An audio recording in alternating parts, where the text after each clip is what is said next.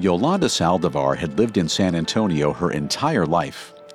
Living in the heart of the Tejano music world, she'd heard all about Selena Quintanilla, the rising star who'd been dominating the Tejano Music Awards for years. She'd never been a fan. In fact, she'd never bothered to give the singer a chance. Until her niece invited her to a Selena concert in June of 1991.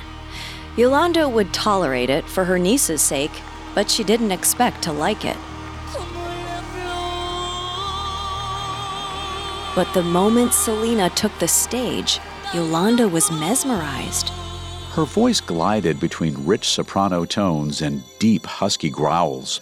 She was confident but humble, sultry but clean cut, larger than life but down to earth. Selena was everything. And for the time she was on that stage, the rest of the world didn't matter. After the first song, Yolanda's mind was made up. She would do whatever it takes to get closer to Selena.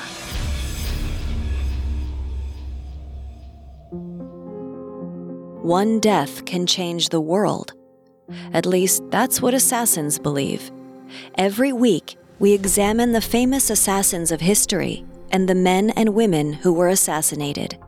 Welcome to Assassinations on the Parcast Network. I'm your host, Bill Thomas. And I'm your host, Kate Leonard. This is our first episode on Selena Quintanilla, the oft proclaimed queen of Tejano music. She was only 23 when she was shot and killed by Yolanda Saldivar, her best friend, her personal assistant, and the president of her fan club. If you like the show, you can subscribe on your favorite podcast directory. A new episode comes out every Monday. While you're there, we'd greatly appreciate a five star review. It seems simple, but it really helps our show. You can also find us on Facebook and Instagram at Parcast, on Twitter at Parcast Network, and at parcast.com.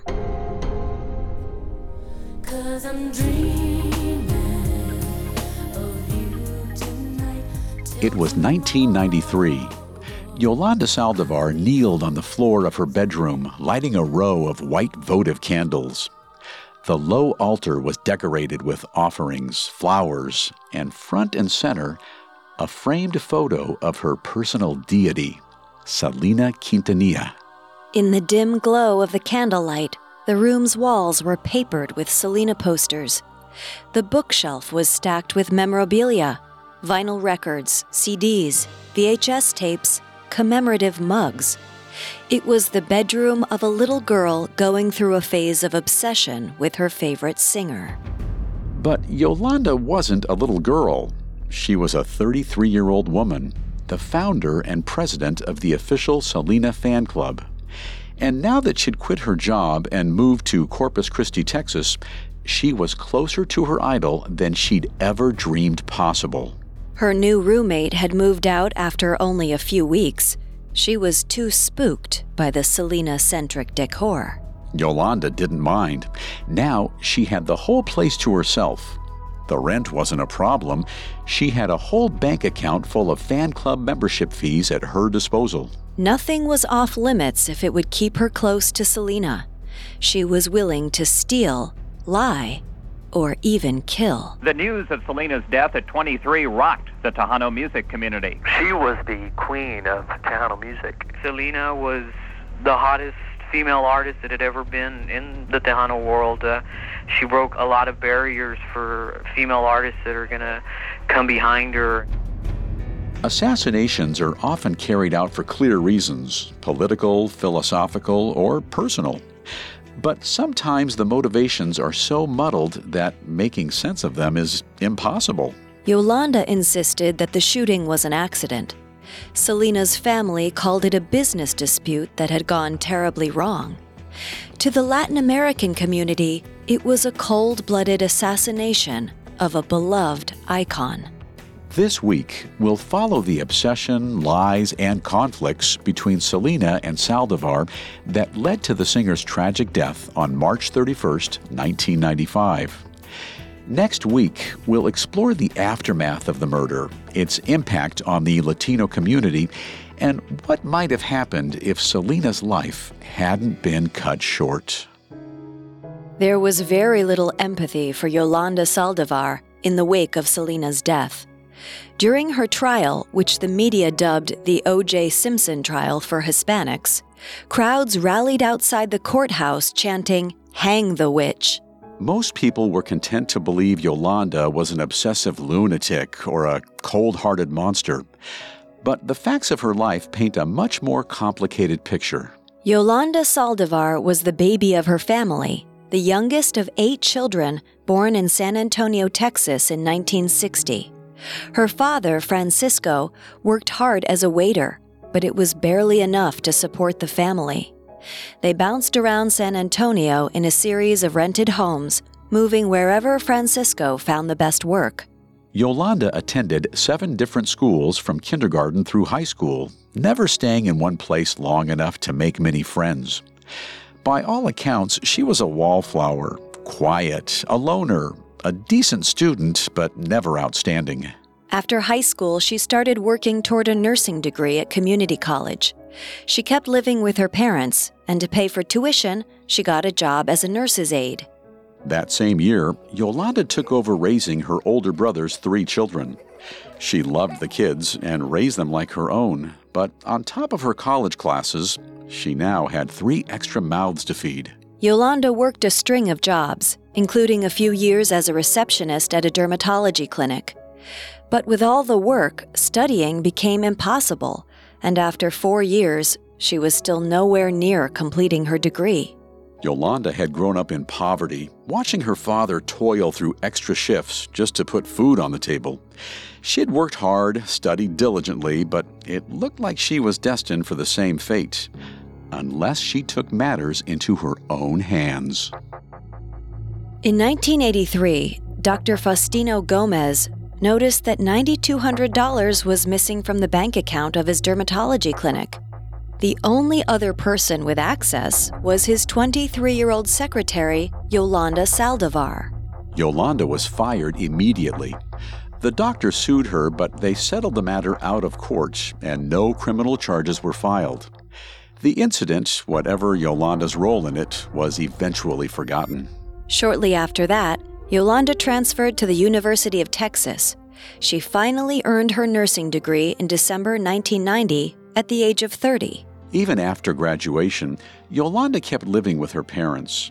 Her diploma hung proudly on the entrance room wall. She was the only one among her siblings to finish college. Now a registered nurse, Yolanda threw herself into her work. During the days, she worked full time at a hospice center, taking care of terminal cancer patients. Then, at 5 o'clock, she headed over to the San Antonio Chest Hospital, caring for patients with respiratory problems until 1 in the morning. If she was under stress, she never showed it. She always seemed to be in a good mood at work, humming along to her headset as she set about her daily tasks. But after a few months, cleaning bedpans was less fulfilling than she'd hoped. The music in her headset was the only thing that kept her going. On her rare nights off, she slipped out to see concerts at the clubs and music halls downtown. In the 80s, San Antonio had a higher concentration of Mexican Americans than any other city in the country. It naturally became the epicenter for Tejano music, a fusion of Mexican folk and American pop and rock. It was pioneered by young Mexican American artists as a way to combine the traditions their families had fought to preserve with the modern American culture they lived in. The genre started gaining popularity in the 70s when Yolanda Saldivar was growing up.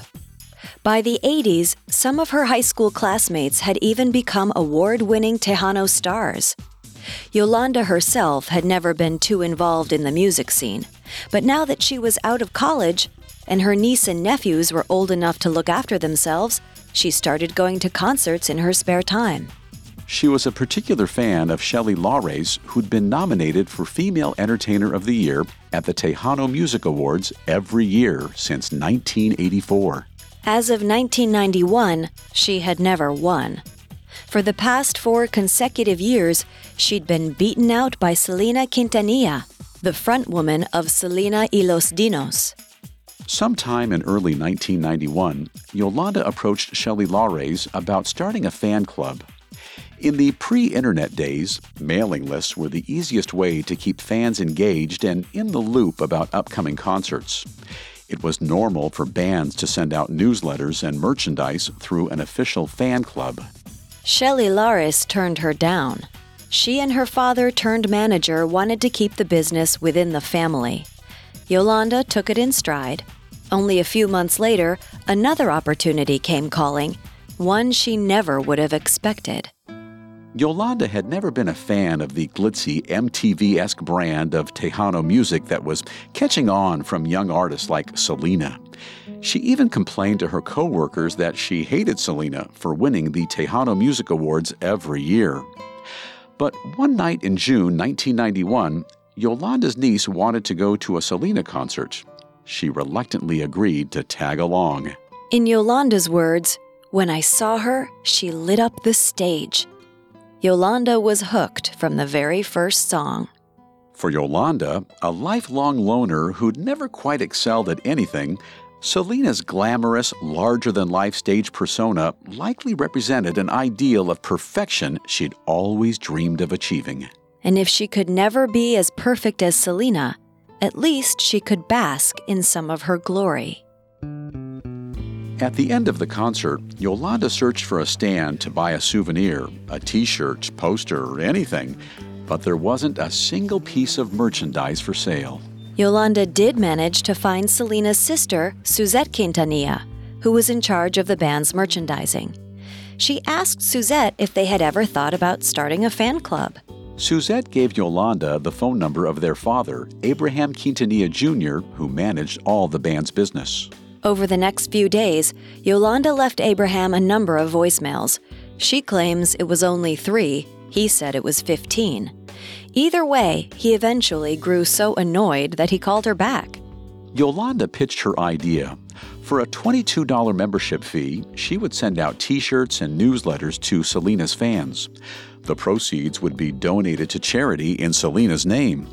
For no extra time, money, or effort on Abraham's part, Selena's fan base could grow exponentially. It was a hard offer to refuse. He appointed Yolanda as president of the official Selena fan club. Organizing the club turned out to be pretty easy. She put together some t shirt designs, a fact sheet with exclusive interviews with Selena and the band, and a schedule of upcoming concerts. When fans sent in their membership fees, Yolanda deposited them in a bank account she'd set up for the club. Since she was the one running the club, everyone agreed it was only natural that the account be in her name. Yolanda seemed trustworthy. More than that, she was dedicated. Soon, she took over the band's publicity department, corresponding with radio stations and setting up events in both San Antonio and Corpus Christi, Texas, where the Quintanillas were based. Helping out the family made Yolanda feel important. And when she finally met Selena herself in December 1991, it was a dream come true. She was just one step away from greatness. Yolanda was still working her day job as a nurse, but outside of business hours, she grew more and more consumed by Selena. Some might even say obsessed. Her bedroom in her parents' house was covered in Selena posters. She had a growing VHS collection of live concert videos. Her shelves were stocked with merchandise t shirts, mugs, calendars, everything Selena. She'd pass them out to anyone who came over to the house. One day, a radio station employee stopped by to pick something up. He was startled to see a makeshift altar with pictures and burning votive candles. The altar may have been a bit much, but it's common for people with low self esteem and unsuccessful personal relationships to worship celebrities. Any connection with their idols, real or imagined, can boost their own sense of self worth. Celebrity obsession doesn't always become pathological or dangerous. The Quintanilla family didn't find Yolanda's behavior creepy or worrying. On the contrary, she was indispensable. By the end of 1992, The Selena fan club's membership had grown to 1,500 members in San Antonio alone. So, when Selena made plans to open a fashion boutique in Corpus Christi, Texas, it's no surprise she asked Yolanda for help. Yolanda had proven herself trustworthy, dedicated, and business savvy. And now her celebrity idol was asking personally for her help. She jumped at the chance. In late 1993, Yolanda Saldivar quit her nursing job, moved out of her parents' house, and ventured two hours south to Corpus Christi. It was a decision that would change history. Coming up, we'll dive into the obsessive relationship that developed between Selena and her biggest fan. Now, back to the story.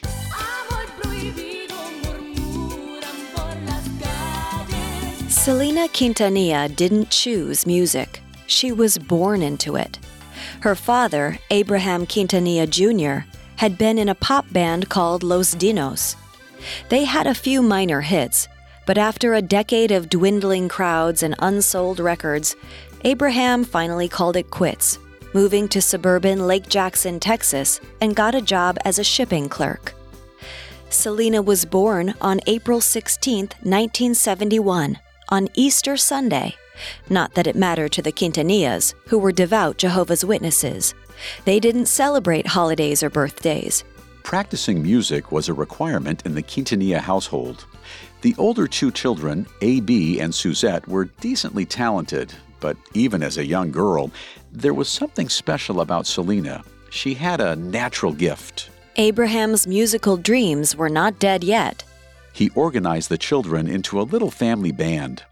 AB played bass guitar, Suzette played the drums, and nine year old Selena was the lead singer. He christened them Selena y Los Dinos. On the weekends, the whole family loaded into a ramshackle old bus they'd nicknamed Big Bertha and trucked across Texas to minor gigs. Music came before everything, even school. After years of fighting with teachers about missed classes and unfinished assignments, Abraham pulled 13 year old Selena out of school. The very next year, Selena y Los Dinos finally scored their first hit single and their second and third hit singles. The band was taking off, and as her father had predicted, Selena was the star. In 1987, 15 year old Selena won Female Vocalist of the Year at the Tejano Music Awards. But success wasn't going to her head. Reacting to the win, she told a reporter, God, that's neat. At least I know I'm accomplishing something. Things didn't slow down from there. The band lived on the road, traveling for weeks at a time, the whole family eating and sleeping together on the tour bus. In her downtime, Selena sat in the back of the bus sketching fashion designs and sewing her own stage costumes. She dreamed of opening her own boutique. Music was something her family shared, but fashion was something all her own. By 1990, Selena was 18 years old, but she still lived under her father's watchful eye. She wasn't allowed to date, and every aspect of her image, down to her hair and makeup, had to earn Abraham's approval. When she struck up a romance with the band's new guitarist, Chris Perez, they kept it a secret for years, knowing Abraham would never let it happen. They were right. Abraham inevitably found out, and he responded by firing Chris from the band and telling the young lovebirds their relationship was over. The separation lasted a few months. Then, on April 2, 1992, Selena tracked Chris down, knocked on his door in tears, and asked him to marry her. That very afternoon, they married in secret at the Corpus Christi courthouse. The 20 year old bride wore jeans and a Coca Cola jacket. The news circulated through the courthouse and made it to the radio within hours. Selena was too afraid to face her father. For a day or two, the newlyweds hid out in San Antonio. When they came back to Corpus Christi, Abraham knocked on their door. In his gruff, businesslike demeanor, he apologized for pushing the couple apart. He asked Chris if he'd be coming back to the band. They'd had their differences, but they were, now and forever, a family. The next month, Selena released her third album. The record was certified 10 times platinum. It was the first ever album by a female Tejano artist to sell over 300,000 copies. In December 1992, Selena told a reporter, I get taken advantage of real easy. I trust too easily. That's my problem. And I end up getting hurt in the long run. As Selena's music was taking off, she still harbored her old dream of opening a boutique. She'd been sewing her own costumes for years, and with her growing star status, there was bound to be a market for her designs. Abraham thought the idea was insane, but Selena didn't care. This boutique would be hers and hers alone. She called on some friends for counsel, including her devoted fan club president, 33 year old Yolanda Saldivar. Selena and Yolanda had been friends since they first met in 1991. They had a lot in common. They'd both come from transient, close knit families. They were both loners with few close friends. And when Selena needed support, Yolanda was always more than willing to provide it. In late 1993, Yolanda moved to Corpus Christi to work full time as Selena's personal assistant. She handled the business logistics. She helped Selena choose her outfits. She even gave her neck massages to help with the stress. And when the boutique was ready to open, Abraham recommended Yolanda take over as the manager. Selena was on the road too much to oversee the day to day operations, and there was no one the family trusted more than Yolanda. In January 1994, the first Selena Etc. boutique opened in Corpus Christi, Texas. That September, a second location opened in San Antonio. Yolanda took over as manager of both locations. Publicly, the shops were an instant success. But behind the scenes, it was chaos. Yolanda's first order of business was picking a fight with Martin Gomez, the fashion designer who'd helped put together the clothing line, over which one of them deserved the bigger desk. That was just the tip of the iceberg. Receipts were going missing, models weren't being paid. Whenever anyone pointed out a problem, Yolanda would snap, That is none of your business. No one was sure whether she was skimming or if she was simply incompetent. Yolanda was in over her head, but she couldn't back down now. She'd become Selena's most trusted confidant. She had access to her schedule, her personal cell phone number, even the keys to her house. Yolanda's name was on the company checks and credit cards. It was the ultimate power rush. Representing Selena's boutiques gave her license to share in Selena's glamour. She used the company card to rent Lincoln town cars, take clients to upscale restaurants, and buy herself a new cell phone. These were technically work expenses. She had to keep up the company's image. The other employees didn't see it that way, but they couldn't complain to Selena about it. Yolanda controlled who could speak to her and when. And even if they did complain, Selena was bound to side with Yolanda anyway. Her personal assistant was becoming the only person she could trust. In November 1994, Selena was recording a soundtrack for the movie Don Juan DeMarco. The music director flew in all the way from Mexico to work with her. They'd barely gotten started when Abraham picked a fight over a lyric that mentioned Jesus. Everyone agreed to change the lyric, but Abraham had been set off. He pulled out a Bible and spent hours lecturing the music director to the Jehovah's Witness faith. All the while, Yolanda was right there by Selena's side, massaging her aching neck, making sure she drank her Slim Fast shakes. Things weren't any better at home. Selena and Chris were both under a lot of pressure, and it was starting to wear on them. They argued about everything from whether Chris was allowed to tour with other bands to whether heavy metal CDs were appropriate to keep in the house. Late one night, Selena and Chris were both exhausted after stumbling home off the tour bus. Chris set his guitar on the edge of the bed where Selena was sleeping, and a few minutes later, she stretched out and kicked it onto the floor. This launched an argument that escalated until Chris picked up the guitar and threw it right past Selena, knocking over a table. Two years into their marriage, the couple was talking about separating.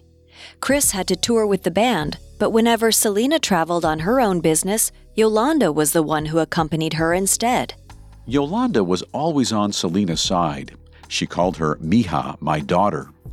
Together, they hatched a plan to open another boutique just across the border in Monterrey, Mexico. Selena said, When we triumph in Mexico, the success will be ours together. She didn't have any idea that the first two boutiques were already struggling. The budget was going under. The staff had been slashed from 38 employees to just 14 due to Yolanda's habit of firing anyone she didn't get along with. This may have been why, in late 1994, Abraham cautioned Selena to stay away from Yolanda. He was beginning to think she was untrustworthy. Selena brushed him off. He was just being overprotective as always. She had no reason to mistrust Yolanda. She'd always been completely, obsessively loyal. That December, Yolanda and the boutique employees pooled together money to buy Selena a beautiful custom made ring 52 diamonds set around a glittering white gold egg. Selena loved Easter eggs. She'd been born on Easter Sunday, after all. Ever since she was little, she'd collected anything egg shaped. From then on, Selena wore the ring on her index finger so everyone would see it when she was holding a microphone. Selena didn't know that there had been no employee gift pool. The $3,000 ring was paid for entirely with Yolanda's company credit card. By January 1995, Abraham was getting phone calls from fans who'd sent in their money to join the Selena fan club but hadn't received their merchandise packs. He looked into it and noticed something strange. There had been a number of large checks written out to Yolanda, signed in her own handwriting. Thousands of dollars were gone with no explanation. Selena didn't want to believe her best friend was stealing from her, but she had to agree something wasn't adding up. It was the evening of March 9th, 1995. Abraham, Selena, and Suzette Quintanilla called Yolanda in for a meeting at the music studio. From the moment she walked in and saw the tribunal, she knew it was over. Abraham showed Yolanda the documents. He asked her about the complaints from the fans, the missing money, the checks Yolanda had written to herself. Yolanda just stared at him and repeated, I don't know. I don't know. I don't know. She couldn't lie her way out of this. She was trapped. Suzette got up and screamed in her face. She called Yolanda a liar and a thief. Abraham kept pressing. He threatened to call the police if Yolanda couldn't explain where the money had gone. But the worst part was the look on Selena's face as she realized that her father was right. The only person she trusted had betrayed her. That was what scared Yolanda the most. Not jail time, not debt. Disappointing Selena was the worst thing she could imagine. She was about to lose the only thing that ever made her special. And it was all because of Abraham. If he had kept to his own business, none of this would be happening. Without another word, Yolanda got up and left. There was no coming back from this, but Yolanda still had one card to play. If she was going down, she wasn't going down alone. Two days later, on March 11, 1995, Yolanda Saldivar drove to a gun shop in San Antonio and bought a snub nose 38 revolver. Coming up, we'll continue exploring the last weeks of Selena's life. Now, back to the story. It was March 11, 1995. Two days earlier, Yolanda Saldivar had been confronted about money missing from the Selena fan club bank account. Her next move was to visit a gun shop in San Antonio called A Place to Shoot. This was not Yolanda's first experience with embezzlement. She would have known full well that if Abraham Quintanilla called the police, they'd discover she'd been stealing sooner or later. She had to stop it from getting to that point, one way or another. She told the gun shop clerk she was an in home nurse who'd been threatened by a patient's family. He pointed her towards a small, compact snub nose revolver and a box of hollow point bullets. Hollow point bullets expand to cause larger wounds and more rapid blood loss than other types of bullets. They're a common choice for self defense because they're much more likely to cause critical injuries. Yolanda bought the revolver for $232. The clerk told her it would take two days to process the registration, and then she could come back and pick up the gun. Meanwhile, Abraham contacted the bank and found out that all the records for the Selena fan club account had disappeared. Yolanda had apparently made off with the only copies. Still, Abraham didn't call the police. He would rather let her resign quietly. And more importantly, they'd need those missing records to file taxes, and keeping Yolanda on their good side was the surest way to get them. On March 13th, four days after the confrontation, Yolanda reached out to a lawyer for advice. She drafted a letter of resignation from the Selena Etc. boutiques, citing harassment from the Quintanilla family as her reason for leaving. That same day, Yolanda went back to a place to shoot gun shop and picked up the revolver she'd bought. She then drove the two hours back to Corpus Christi and checked into a motel. The next morning, she called Selena. Yolanda wanted to meet. On March 14th, Selena met Yolanda in the parking lot of K Bob's Steakhouse, 25 miles outside of Corpus Christi. Yolanda showed Selena the revolver, claiming she needed it to protect herself against Abraham. She may have actually believed Abraham was dangerous. It also could have been a ruse to win Selena's sympathy. Either way, Selena told her to get rid of the gun. She would make sure her father stayed away from Yolanda. Selena also told Yolanda to keep working on the new boutique they'd been planning to open in Monterrey, Mexico. She wasn't officially fired from Selena, etc. Not yet. The next day, Yolanda went back to a place to shoot gun shop and returned the revolver. She went back to conducting business as usual, traveling between Texas and Monterrey, working out deals for the new boutique. Or keeping up appearances. Yolanda wasn't stupid. She knew she'd be fired soon enough. On March 26th, Yolanda stopped by the bank in Monterrey and found out that her name was still authorized on the company account. She cleared out the money and financial records and was out the door before anyone thought anything of it. Or so she thought. After she left, the teller grew suspicious and called Selena. Selena still hadn't fully accepted that Yolanda had been stealing, despite all the evidence against her. But now it was undeniable. She called Yolanda and told her she wanted all the bank documents she'd taken as soon as she got back to Texas. The next day, Yolanda made another trip to a place to shoot and repurchased the gun she'd returned just 11 days earlier. March 30th, 1995. Yolanda checked in to a Days Inn motel in Corpus Christi, Texas. She was in room 158 on the far side of the ground floor. That afternoon, she called Selena. She wasn't answering the phone, but she left several messages on her pager. Yolanda had all evening to plan her next move. Selena finally called back at around 11 p.m. She said she'd be stopping by to pick up the missing bank documents. That's all she wanted to do. When Selena arrived, Yolanda was frantic. She told her that while she was in Mexico, a man had abducted her from her car and raped her. She'd spent days hiding out in a motel in Monterrey, afraid for her life. She even showed Selena bruises from where the attacker had beaten her with a baseball bat. Selena couldn't decide whether to believe her or not. After about 20 minutes, she managed to calm Yolanda down, took the folder of bank records, and left. It wasn't until she got home that she realized some of the documents were still missing. Yolanda had played her yet again. Before Selena got the chance to call Yolanda, Yolanda called her. She said she was bleeding terribly from the rape and she needed to go to the hospital. It was after midnight, so Selena told her it would have to wait until morning. She hung up and went to bed. The next morning, Selena woke up at 7:30 a.m. It was Friday, March 31st, 1995, just a couple weeks before her 24th birthday. It was a cool, overcast morning.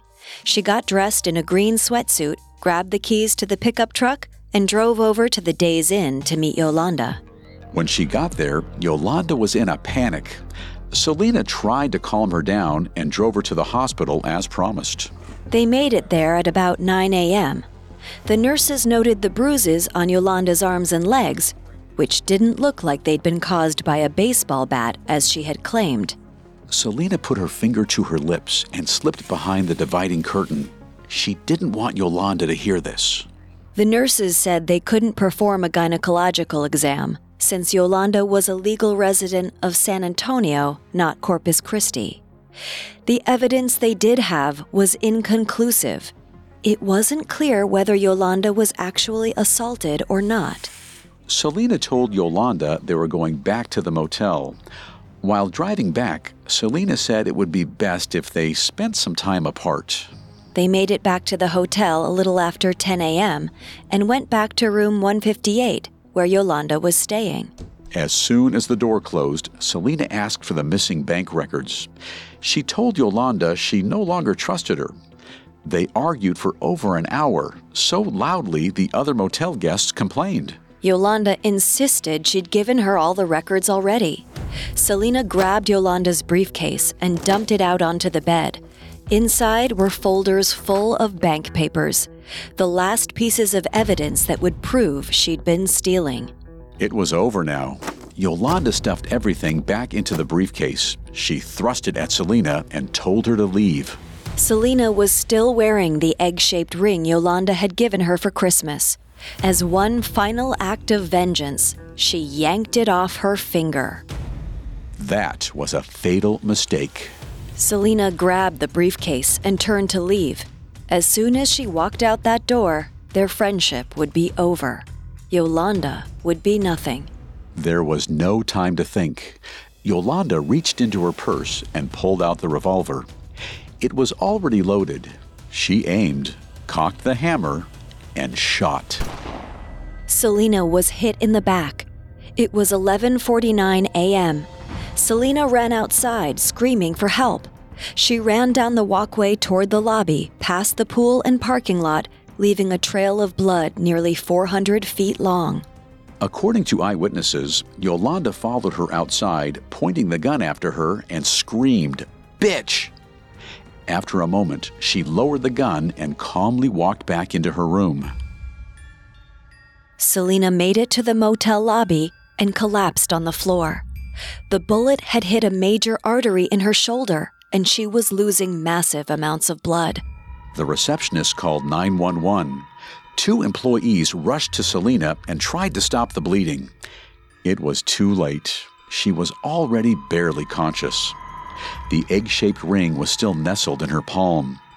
She'd been so shocked by the gunfire, she'd forgotten to drop it. Before she could fade away, the receptionist leaned close and asked who shot her. Selena gasped out, Yolanda, room 158. Those were her last words.